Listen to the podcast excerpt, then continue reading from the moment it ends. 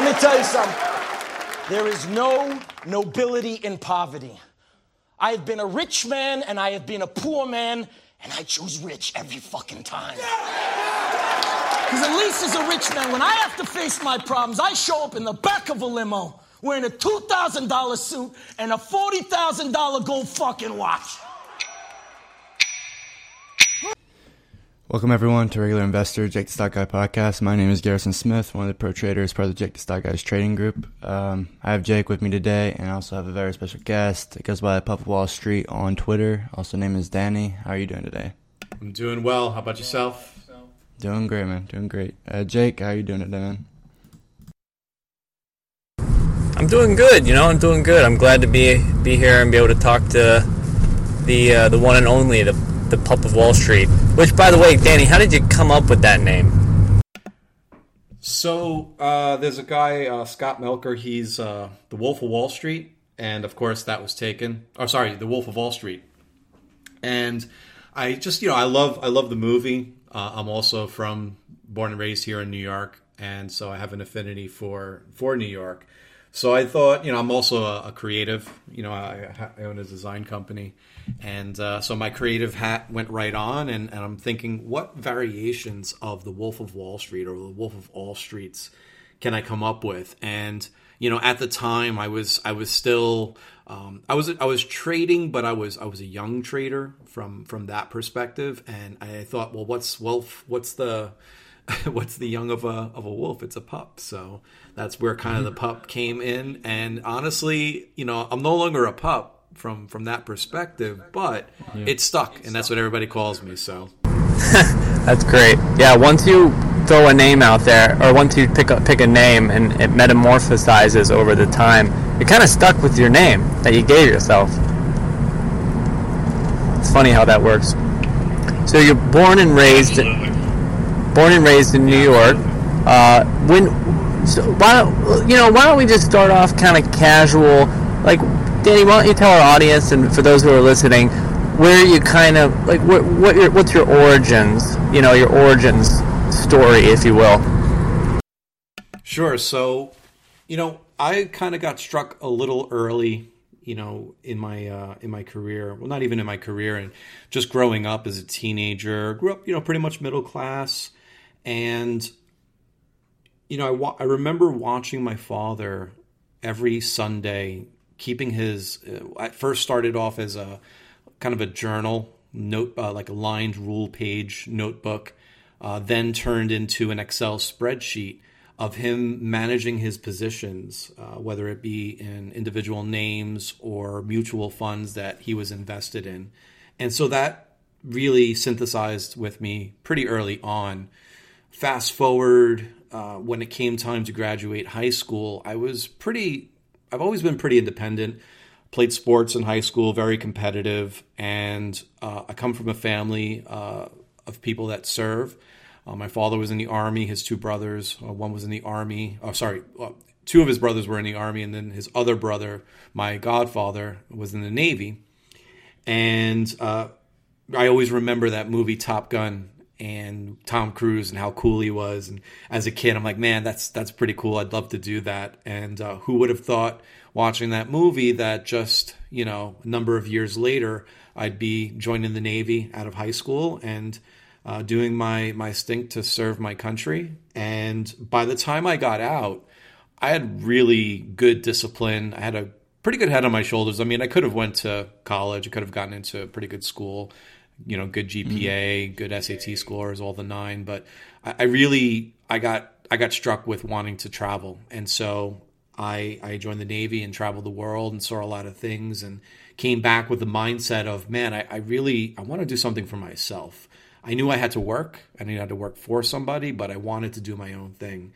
And you know, for a couple of years, I, I was working um, just odd jobs, just trying to figure out what I wanted to do. Got a job at Kinko's. Uh, I don't know if you remember that company. It was uh, later bought by FedEx and integrated into their system, but it was a printing and shipping uh, company. They used to do a lot of uh, printing jobs.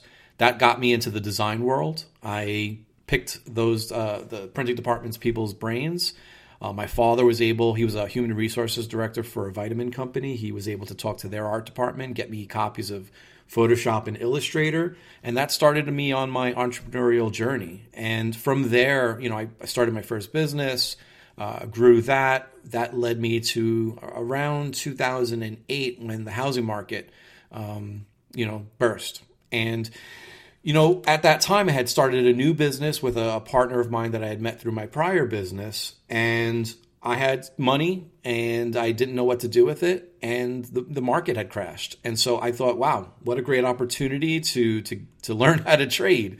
And so I was day trading without knowing any technical analysis. I made money, I lost money. Um, I actually still have a couple of names that I held from way back when penny stocks, because uh, of course everybody gets into penny stocks first because they're cheap, right? They can go up the most. And uh, that was my first real experience, my first world experience with trading. And as my business grew, I just didn't have the time to spend, you know, learning the market and studying the market.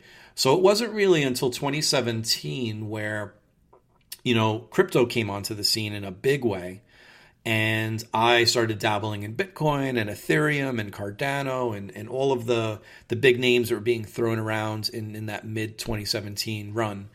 And, you know, I, I made a good amount of money, but I didn't sell a lot of, of, of what I had. And so I also lost a lot of the gains that I had gained. Um, and that really brought me to where I am today because at that point I'm like, man, I wish I would have known technical analysis because all the people I was watching were showing charts and they were showing how they knew when to get in and when to get out. And I thought, wow, that's really cool. I need to learn that. And so from 2017 till about mid 2018, 2019, it was my it was my cut my teeth period. It was learn technical analysis and really study the fundamentals of how to dissect a chart and coming from the design world, I really had the eye to kind of find the patterns within the charts. And so I became really proficient with breaking a chart down. And uh, and then just uh, in 2019, I came across a platform called TrendSpider, and that was like a marriage made in heaven. I was able to use that platform. It was a beautiful platform, really aesthetically pleasing, and produce really nice charts. And it really spoke to to my inner designer and to how I felt I was as a trader. And uh, the rest, as they say, is history. That's something I really want to get into today is charting. Um, I use TrendSpider, I believe, and I'm a very technical analysis person. And I just want to go over like some of the, the most important steps or like any any important things that comes to charting and um, how you um, draw up plays, draw up charts, and look for the next big play. Yeah, I think I, I look from a multi time frame analysis perspective. I always start at the top. So if you have a company like Apple or Microsoft that's been around for decades, I might want to look at the monthly chart. Uh, and I know we're, we're recording this on uh, just the beginning of March. And so over the weekend, I was mm-hmm. looking at monthly charts. I wanted to see where is February's monthly charts going to close on the names that I watch. And so whenever I'm looking at a name, whether it's something that's in my watch list or a new name I'm exploring, I always start at the highest time frame that makes the most sense. More often than not, it's the weekly chart. And then I have my steps of doing my multi time frame analysis. I'll always draw out all my charts from the weekly down to the daily, down to maybe a 65 minute to a 30 minute, down all the way down to a five minute. And I look for all the patterns. I, I want to see where is RSI? especially on the higher time frames. Are there any divergences setting up? I always look at mm-hmm. the TTM squeeze. Are there any squeezes set up? Are there multi time frame squeezes setting up? I always like to see when there are lower time frame squeezes potentially with upper time frame squeezes also setting up. That generally will cause a cascading firing effect depending on which direction we're going in. Uh, I use moving averages, so I'm always I use different moving averages for different time frames, but mostly the like the daily and the weekly. I'll look at the uh, the 21 EMA, the 50 SMA, and the and the 200 SMA on the daily, weekly, and above. But below, like 65 minute and below, I'm using an EMA stack of uh, 8, 21, 34, 55, 89. Um, there's there is a rhyme or reason between those names or those numbers. Uh, they're all Fibonacci numbers, which also infers the other thing I do a lot of, which is fib work. And so I'm looking for Fibonacci levels. I'm looking for retracement levels. I'm looking for extension levels. I'm looking for projection levels. I'm looking for timing. And so, you know, between those few things, along with some anchored VWAP, you know, whether it be from the swing low, the swing high, the year to date, any potential major gaps, I mean, that's kind of the tools that I use. Notice I don't really talk a lot about indicators. I I will use RSI or the Williams percent R for divergence plays, but I don't use them to trade daily. I don't use stochastics or MACD. Again, I'll use them for divergence strategies, but they often on the lower time frames will give you false signals. And uh, on the upper time frames, I'm only going to use them when I'm looking for confluence, I want to know what the story is before I even look at the indicators because then when I look at the indicators, I want to be able to let those indicators confirm or deny exactly what I'm seeing. But I would never solely take a trade off of a, let's say, a MACD crossover or an RSI breakout, so to speak. And one of the most that's one of the most important things that comes to me is um, I like to use definitely moving averages. Um, uh, moving averages. I love channels. I love patterns. I like to see or know. Like I love, I love the market to repeat itself, and I always look for patterns. Patterns is one of the main things I use to always get into a play. About all the indicators you use, um, and I was say, I was trying to say if if I had to t- if I had to take away all your indicators and you could only use one, what would that be? Well, I mean, I don't really use that many indicators. Um, so you could pretty much take them all away and I could just trade off a price action. Um, for me, it's all about price, right? Price is your number one indicator. So take everything away from me. I just need price. Just tell me what the price is and let me see the chart and I'll draw out my support and resistance lines and I could just trade that way. I mean, that's pretty much how I trade from a day trading perspective. Um, just tell me where the price is. I'll tell you exactly where the breakout level is, what my targets are going to be, what my stop loss is going to be. So take it all away. I'm good with that. what what would you say is your and I agree with you on a lot of points. Uh, like everybody kind of does get their start in penny stocks because they're so cheap, and you're just kind of learning. A lot of people who are novice and just stepping into the space. Um, a lot of the friends I know, they actually, you know, a lot. I, I'm only 32, right? So a lot of my friends are my age or a little bit older. So a lot of these guys and very few girls, you know, there's just not not really a, uh, a, a there's not too many female traders. I don't know why. It's mostly a male dominated sport or uh, game. But you know, I know a few female traders. But a lot of people start off with like Timothy Sykes course, or there's a guy by the name of Ross Cameron who runs Warrior Trading. He's got quite a big following. He's also a big penny stock guy, and I think there's a lot of penny stock gurus on Twitter. But um, what, do you just trade uh, stocks? Do you do you dabble in options contracts, um, futures? Do you do you have a particular niche that you that you primarily focus in, or, or are you kind of multiversed? Um, and follow up to that is what is what would you say is kind of your shtick or your strategy or your formula that that that you've kind of carved out for yourself that that allows you to take more money out of the market than you give back? So, I'm more of a a, less is more kind of guy. I don't I don't do a lot of scanning outside of scanning within my watch list. So the first thing I'm going to be doing is setting up my watch list. Now the watch lists are going to be mostly tech heavy for the most part with some ETFs or pretty much all the ETFs. And what I do on a daily basis and certainly on a weekly uh, weekly basis is I look at what what sectors are breaking out what sectors are showing relative strength to the market. That's going to inform me what I'm going to be trading for the next couple of days or weeks. And for instance, you know, you you look at most people have been trading tech stocks for the last 2 years. More than that, but a lot of tech stocks for the last 2 years. And now everybody that's used to trading the Teslas, the Amazons, the Apples of the world are frustrated because they're not going up. They're not necessarily falling like some of these names, like Shopify, who's been basically cut in half, but they're not going up. And so for me as a trader, I, I look at it two different ways.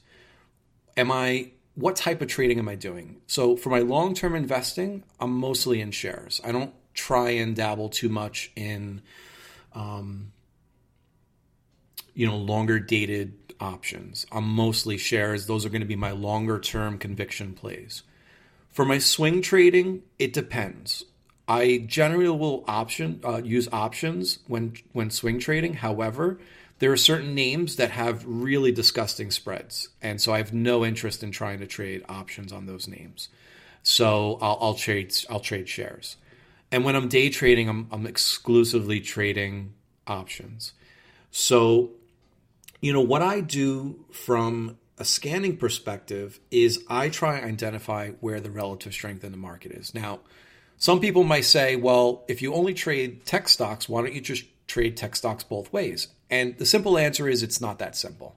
Because a lot of the times when the market goes down, you're talking about gap downs.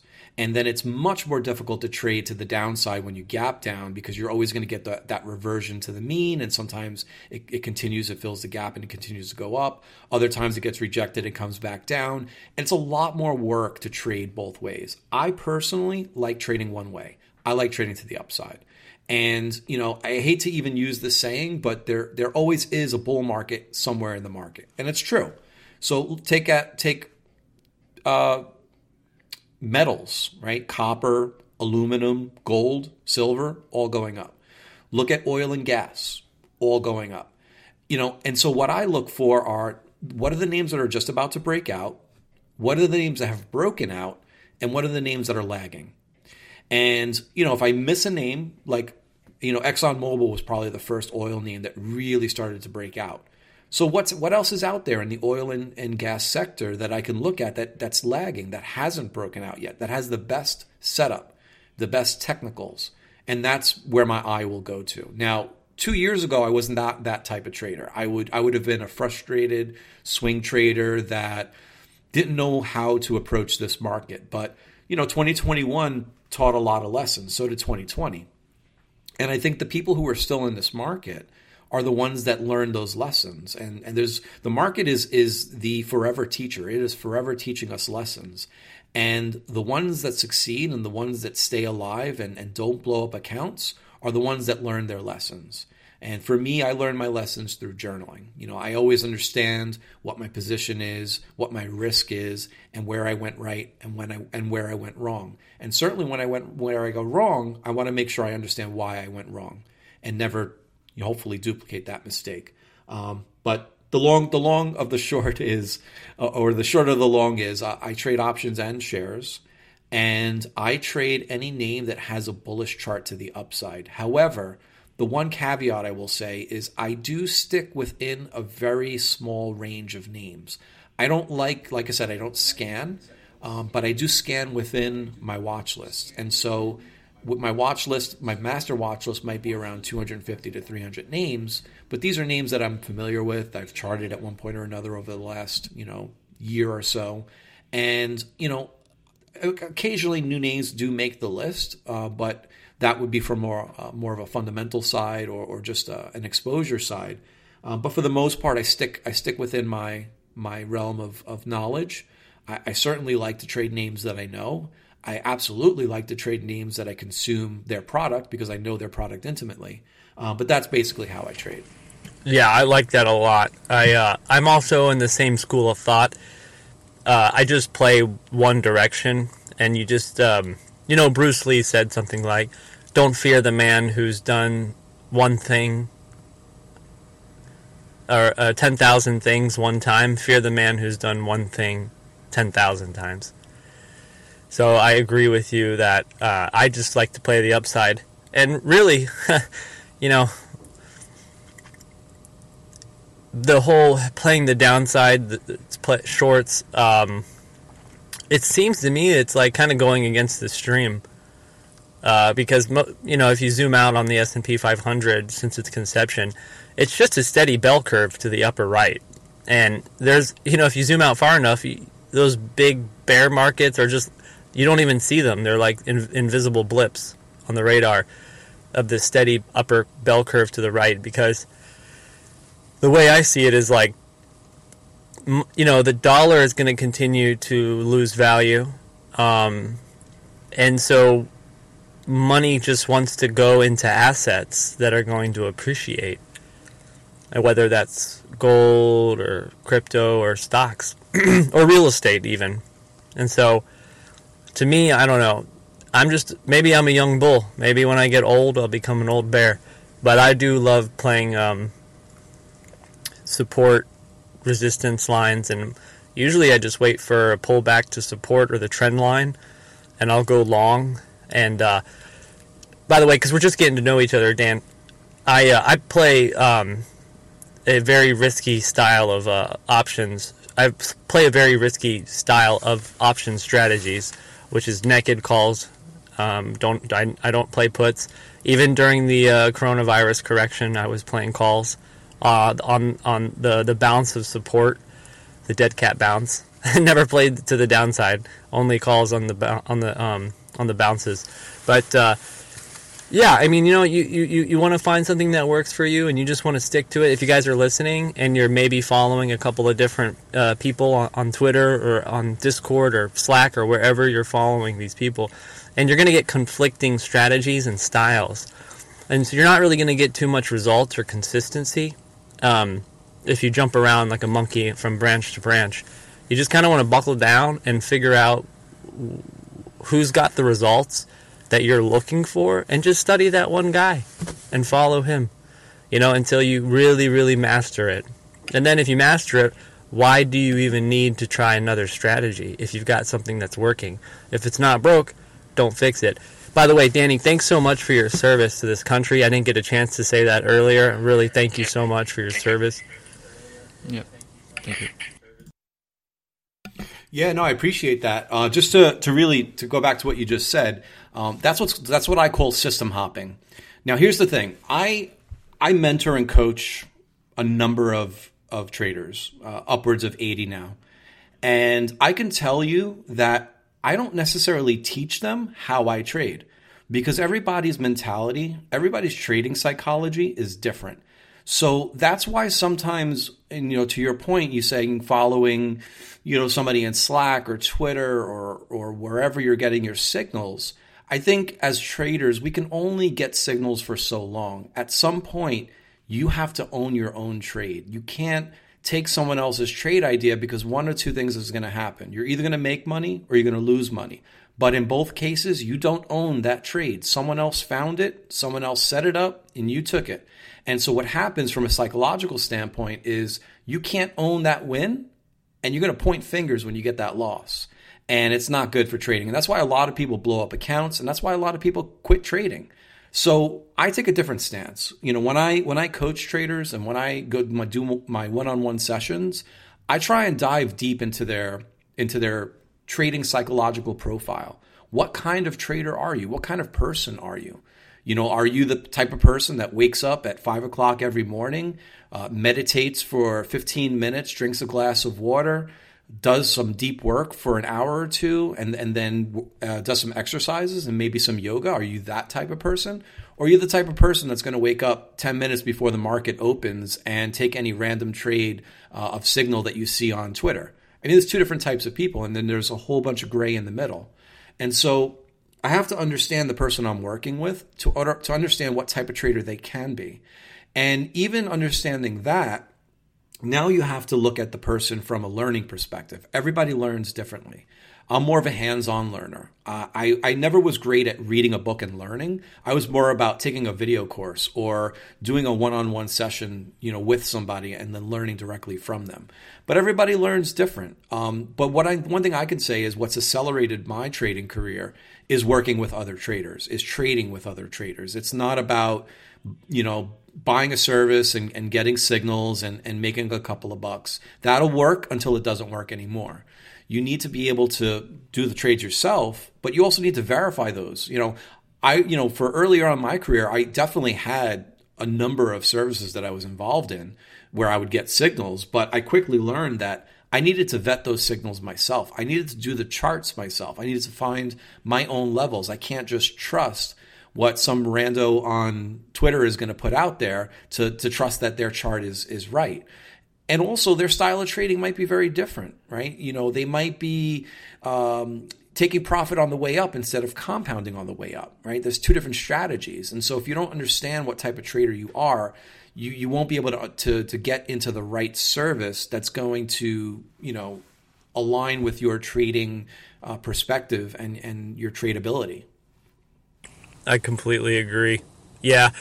You know, um, speaking, uh, uh, just to touch a little bit further on that subject, um, what, what, what did you have kind of a beginner's luck in the beginning and then you know i think you touched on it earlier with the 2017 crypto run and how you didn't take any profits and so you a lot of those unrealized gains became less unrealized gains and then you kind of were like well i need to figure out this technical analysis stuff did you have any um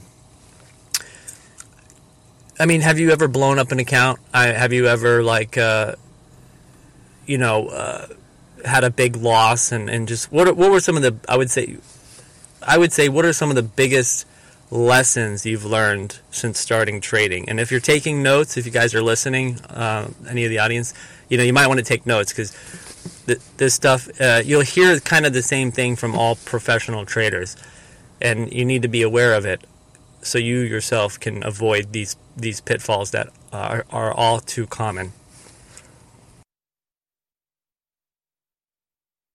Yeah, I was lucky, man. I, I first off, I've never blown up an account um, because I when I first started trading full time, and you know I traded for a while part time, you know here and there. I take a swing trade, you know.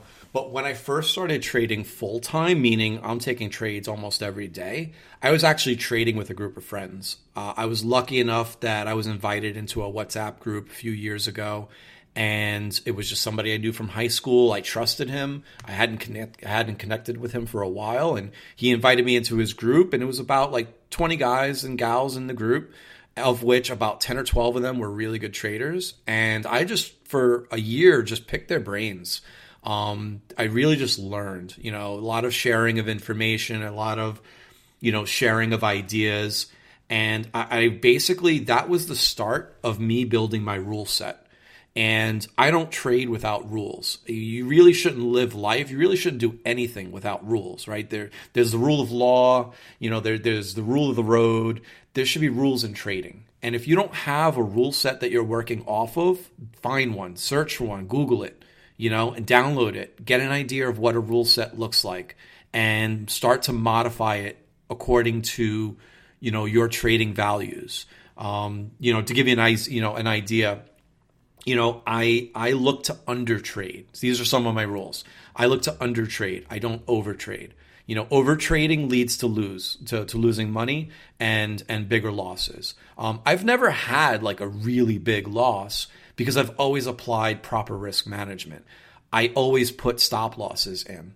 Um, if if a trade doesn't go the direction I think it's going to go, I'll I'll stop out pretty quickly and I'll take that trade again if if it aligns with my original trade plan. Um, I'm 90% technical trader and like 10% fundamentals. Um, I'm not really super interested in what a company does um, in terms of like day trading and things like that. Of course, when you're talking longer term trading, yes, you need to have an understanding of fundamentals and all that good stuff. Um, I try, especially for options trading, I try and do limit orders, not market orders especially for names that have a wider spread. You do not want to market into those names. You will be down on your position right from the jump, and so you're starting in the mm-hmm. red. So make sure you're you're taking limit limit orders, uh, not market orders. Um, you know, again, just like watching something I've really gotten much better at in the last 18 months is watching money flow.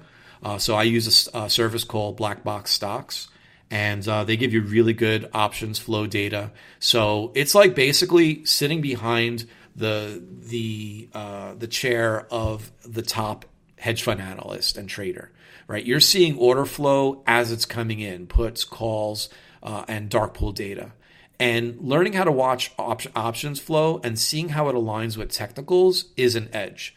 And if you want to be successful in this market, you have to start stacking your edges. Uh, everything is an edge. You know, having a repeatable pattern is an edge. You know, entering trades at a certain time is an edge. And a lot of it boils down to you know to journaling. You you need to journal your trades, every single one of them.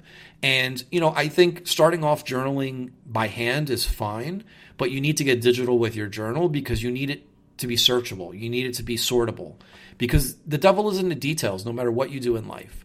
And especially in trading, you want to know where you're deficient. You want to know that every time you took a, a trade on Boeing, you lost money. Well, guess what? If you lose money every time you take a trade on Boeing, don't trade Boeing. I mean, that's got to be a rule. So, you know, if you lose money every time you take a lotto trade on Friday, then don't take lotto trades on Friday. You, again, this is about risk management and journaling and understanding the data. You know, if you understand what gives you your losses and you find out how to mitigate those losses and minimize them, and you focus in on the, on the types of trades that are winners for you. Maybe, you know, 70% of the time you take a bull a bull flag breakout, you make money. Well, guess what? Start only looking for bull flag breakouts, right? It, it makes a lot of sense. Sometimes it makes too much sense. But, you know, especially somebody that's newer to trading, you're excited, you've got this new skill. There's so many trade ideas out there. You want to take every single one of them. And by doing that, that's how you blow up an account you have to be sniper mentality. You have to be, you know, focus on one, two trades at a time. Don't try and take 15 trades. Don't try and manage an account with 30 names. It, you're gonna you're gonna lose your mind doing that. You have to be really focused. You have to get that shock, like that that sniper mentality versus the shotgun mentality. You pick these trades off one at a time. You collect your money. You say thank you very much, Mr. Market, you don't get married to your names. That's another one of my rules. Never marry your positions because, you know, I've seen too many traders, especially on Twitter. You have a pretty decent following, and every once in a while, I get these I get these messages uh, about NNDM. Is a name that Cathie Woods is, is is big on. I think it's a three D a three D name, and every like month I get, hey, where's NNDM? Where when is it going to turn? And it's like, man, you got you can't you can't get married to that name. It, it, it's it's going to go up when it's going to go up. It might be next week. It's probably going to be next year or maybe ten years from now. I don't know. So never get married to your positions. I can go on and on about my rule set, but in the end, it really comes down to that. You need a rule set. That's great. Yeah, I think of every stock as uh, really just a pump and dump scheme unless proven otherwise. I mean, look at Zoom, $500 stock uh, last year. It's back to around $125 trading. You know, and it's probably going back to 100, you know. so yeah, don't get married, you know. And uh, I think we just had a crazy run in the market the last 2 years with coronavirus and what it did to rates, and uh, the market just uh, really, really took off, and and it really was just from what the Fed was doing, and you know the low rates and stuff, and now that is kind of easing off. You don't really look at the macro conditions so much, Danny. Or, or, or do you? You know, I think the president's coming out today with the uh, State of the Union address. Uh, you know, what's that going to do to the markets, if anything? Sure, I pay attention. I mean, I'm not going to say it doesn't factor into when I'm going to trade. I mean, if there's a Fed meeting or president's talking or some kind of exogenous event happening, I'm going to be very wary of my positions. And if I have positions on, I'll hedge them. But yeah, I don't. I don't really let. I mean, outside of what's happening right now uh, in the Ukraine, I, I don't let these external, you know, these external forces, these external news events affect the way I trade because I'm more of shut the news off, shut the TV off, shut off Twitter and all your news streams, and just focus on the chart. I mean, the answer is in the price. And if you look for answers in other places, you're going to get lied to one way or another. So I, I prefer to look at price only. Price doesn't lie.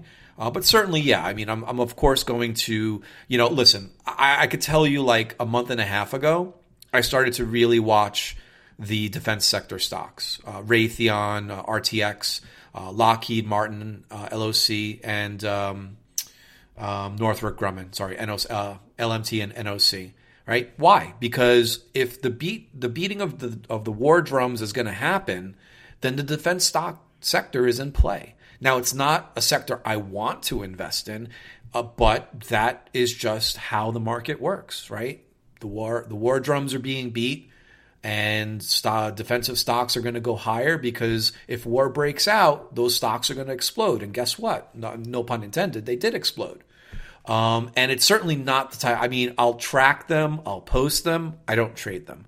It's just from a pure principle standpoint, uh, based on the the fundamental nature of those companies. But the reality is, a chart is a chart is a chart, and that was you know along with oil and gas again, you know, Russia is a big uh, natural gas and oil producer. And so, sure, that's going to affect the markets. Sure, it's going to help surge the price of oil and gas products. So, I mean, you have to look at the market from a you know a black and white standpoint and you know the longer you're in the market the more you see how these external events uh, affect different prices of different sectors the more muscle memory you're going to build in your mind to say, I've seen this before. I know how this story plays out. And so by seeing it before, I knew how it was going to play out and I knew where to properly position myself accordingly. That's awesome. Hey, and if it makes you feel any better, Danny, um, you, you, uh, I've blown up multiple accounts. I've blown up my brother's and my father's account learning how to trade. it certainly it certainly doesn't make me feel better. but but listen, I mean, it's it's a very common story, right? Uh, there's like a, a, statistic that people love to throw out: ninety percent of traders fail, right? It's because ninety percent of traders that fail give up because they didn't they weren't taught the right way. They didn't teach they didn't know the right system. They they tried one type of of way to trade and it didn't work for them and they gave up it's it's like you know I, I can't come up with a really good analogy for it, but it's the wrong mentality. I mean, if if I gave up on everything that I tried once and failed at, I would never succeed at anything, right? But you have to look at failure as a as a um, a learning lesson. You know, it's like anything in life, right? If you fail, all right, well, why did you fail? Right? What was the reason? Figure out why. Figure out the why, and figure out then the how to fix the why. It's the same thing with trading. You know, I think people overcomplicate this too much. Yeah, it's, it's definitely not easy to learn, but you know, there there are ways to learn that make it easier. Uh, just it's just a lot of people like to overcomplicate things. They sure do, including myself. Um, you know, I uh, was just thinking. Um, next time I'm in New York City, are you in the city or what? Or where are you? I'm uh, I'm in Brook. I'm in Brooklyn. Okay, nice. Next time I'm in the city, I have to. What you have a favorite? Uh, you have a favorite place, like a favorite restaurant or a favorite uh, bar? Depends on what. Depends on what what you're hungry for. I've got lots example. of favorites. Give me an example. Give me. Uh, give I really me like Italian. Uh, then you would have to go. Well, there's a there's a spot called. Um, oh, what is the name of it? It's going to slip my mind, but it's a it's a pizzeria. So definitely Little Italy, but there's also another Little Italy in in the Bronx uh, on Arthur Avenue. Um, the Little Italy, that's the traditional Little Italy, is a lot smaller than it used to be. Uh, but there is a place on Mulberry Street, and for the life of me, I can't remember the name of the pizzeria. Uh, it starts with an R. I'll, I'll figure it out before before the end of this podcast. But um, they do this kind of like spiral um, pesto red sauce pizza that's like out of this world, super unique. Uh, but their pasta dishes are really really good as well. Um, and there's another, there's a cheese place called Artisanal that that focuses more on cheese, but does a lot of traditional Italian uh, plates with it. So I think those would be two uh, high recommendations. But there's a lot of honestly, there's a lot of really good uh, Italian food, both traditional Italian and what I would consider like new Italian in the city. So, um, but I'm more of a Brook, I'm more of a Brooklyn boy. So I, I, I do go into the city, but I'm I'm mostly if I'm going out to eat, I'm mostly going out to eat. Yo, welcome to Brooklyn. Fuck you. Hey. No, I'm just kidding. No, I lived in Prospect Lefferts Gardens uh, once upon a time. So yeah, New York City is is is amazing. It's you should uh, everybody should live there once, but leave before it makes you too hard.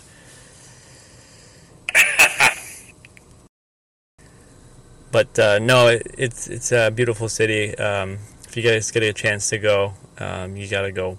It's the the Big Apple.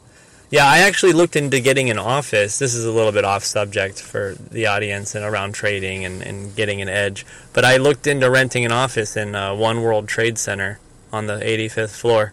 It's amazing. Amazing building, amazing views. Oh yeah, totally. But you know, I just I just was like, you know what? I don't really need to. It was like kind of it was just extra, too flashy. You know, I was like, do I really need this? And the answer was no. I'm I'm uh, I'm down here in West Palm Beach, Florida. That, but I, uh, yeah, I just grew up in Florida, so kind of bounced around a little bit. Lived in New York City, lived in L.A., and uh, lived in Hawaii, lived in Seattle, lived in Mexico, uh, Colorado. Just I was kind of a hippie guy for like ten years, my all my twenties. No, no, uh, no particular uh, direction. Just kind of blowing with the wind and uh, was actually a yoga teacher um, in, in LA when I met my friend Stefan from uh, Berlin, Germany. Who's he's an immigrant. He's a he's a fantastic options trader and, and, and very funny guy. He's uh, he got me into options and I and he would just uh, scalp the S and P 500 SPY and I watched him do it for like a year and uh, watched his progress. Didn't never took a trade, and finally, you know, downloaded E Trade. Uh, I got I got the I got the app. I got the broker, funded it, and uh, immediately started losing money. For, for that's not true. I got a little taste of success. I think I had beginner's luck as well. I had a taste of success in the beginning. You know, I made like I'd do a, a, a five hundred dollar position and I'd, I'd be up 100% in, in 10 minutes, you know, and sell, you know. Um, good thing about SPY is it's got a tight spread, so you can market order in, market order out. You know, I'd make 500 bucks in 10 minutes, and I'm like, oh, I'm never going back to work again. I'm going to do this, and I'm going to travel the world. Fast forward like three years, finally, finally, kind of found my, my way to like my winning. I would call it, you know, my own winning strategy, formula, and rules that I know I teach and, and, and you know people subscribe to our group for these alerts. But uh, I, I want to actually touch more on what it is that you offer in your newsletter and how can people sign up and how can people learn from you, Danny? Because I think actually you're one of the leaders in the space, and that's why I was so felt so lucky to have you on the show that we're doing. Because the whole point of the show is to sort of get the message out there to people who are either already in the market or interested in the market. You know, what can you what what can you learn from the pros? You know, and uh, take it from us guys. We've been doing this a long time. We've, you know, some of us uh, have had to you know learn through a lot of pain and suffering. But uh, if you actually take notes and you're following along, you'll you'll be light years ahead of the guy next to you. Yeah, I appreciate that. So, um, yeah, I have a newsletter that goes out every Sunday evening at 6 p.m. Eastern Standard Time. I've sent out, oh, probably about 30 editions. Uh, I've only missed one week because I was on vacation. Actually, two weeks ago, I was up in the mountains, uh, got an Airbnb in the mountains, and uh, no internet barely a signal. So it was a it was a slog to get charts out. So I basically took that week off. But pretty much every week, it's a free newsletter. Easiest way to sign up: just go to my Twitter page. That's uh, the Pup of Wall Street uh, ST. Uh, go to my Twitter page there. Right under my bio, there's a way to sign up. Like I said, it's free. I have about four thousand or so uh, subscribers very low uh, unsubscribe rate, very high open rate. I think my open rate average is like 47, 48%, which is which is pretty good. And so what I do is I take you through the weekly indexes, so SPY, the Qs, the IWM. Uh, there are some premium portions to the newsletter itself. I'll talk about that in a moment. But uh, I'll go over the economic calendar for the week, uh, the sectors that I'm going to be watching. I'll always have one particular name of that I'll, tr- you know, that's my trade of the week. Uh, this week was FCX. That's uh, Freeport McMoRan. It's doing really, doing really well. It's been one of my best trades probably for the last three months. They are a copper play. Um, so I'll break down weekly, daily, 30 minute chart. I'll give you some news. I'll look at the options flow and dark pool data, see what's going on there, what strikes are hot. Uh, when we're in earnings season, I'll always have an early earnings calendar up there. I'll tell you what I'm looking for and what I'm watching that week. Uh, every weekend, I put out about 25 to 30 weekly uh, charts. Uh, I'll always drop that uh, in the uh, the link to that particular post um, in the newsletter as well.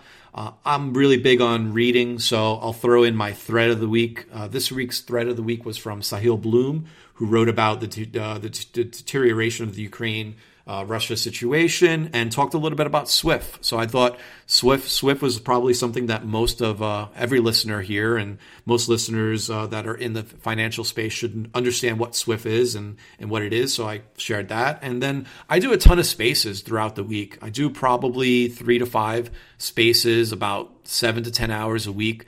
So you can usually find me on Twitter Spaces and in any of the financial uh, names. Um, I'm actually going to be on tonight, actually. Every Tuesday, I do a 12 o'clock live charting space. And I do uh, a 8 p.m. Eastern. Uh, I do a market overview with some of my uh, my friends. So um, yeah, I mean that's pretty much my newsletter. It's free. It goes out every week. Like I said, Sunday uh, 6 p.m. And then there's some links that link off to my my service, which is partially mentoring uh, and coaching, as I had talked about earlier, uh, but also the members of my group they they understand how I trade and they know what I look for, and so I put out I have like my top ten conviction play. These are my long term plays. I do a weekend video, which basically sets you up for the next week, which goes over anywhere from 15 to 20 charts. Um, I share all of my TrendSpider scans and watch lists that, that, you know other TrendSpider users can import into their system. And um, yeah, I mean, every morning I send out a, a members newsletter or a members email talking about the state of the market uh, pre-market what's going on, any big news events, uh, what are my trade plans. I usually have one or two trade plans every day. And then throughout the week, I'll keep everybody abreast of what's going on with those trade plans. Uh, been able to pretty much nail the market for the last four to six weeks, which is nice because it's definitely been a struggle. But like I said, using my process, I'm able to find, you know, the market leaders at the moment. Doesn't necessarily mean we're going to get a ton of follow through, but, you know, we're taking quicker profits these days. Uh, it's just uh, good risk management. And um, yeah, so that's pretty much my newsletter. And, and then my university is Pup University. It's pupcharts.com. Uh, that's where you could sign up for one of my member services or uh, sign up for my coaching and mentoring service. So Make sure you guys all go check out um, uh, Danny's newsletter. Check out his um, website. Maybe you guys want a technical analysis class, etc. Um, he's a very great teacher. One of the biggest uh, names on Twitter for trading to learn from. Definitely go check him out. And it was great having you on the show today, Danny.